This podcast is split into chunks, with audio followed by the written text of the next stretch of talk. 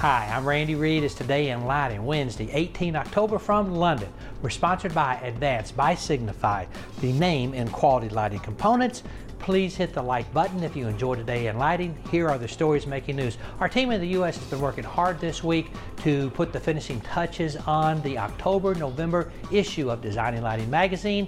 It will be in your email box next week. As for me, I have been in Poland at a conference on human-centric lighting that uh, Dr. Shelley James presented and Glamox hosted. Dr. James and I are getting ready for our Happy Circadian Hour in London on 20 November, and this was a great chance to go over our notes.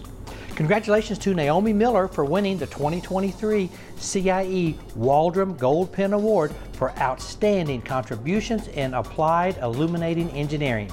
Her pioneering work in LED lighting, addressing glare and obtrusive lighting, showcases her substantial impact in the field.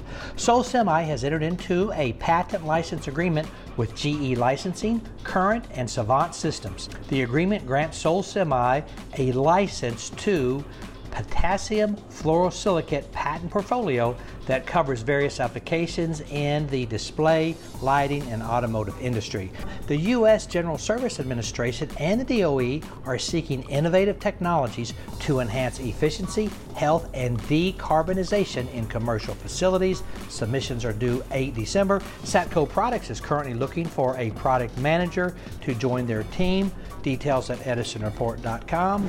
And yesterday the Dow was up 13, the NASDAQ was down 34, and Orion lost 1%. That's it. Go light up the world. Have a great day. Pray for peace.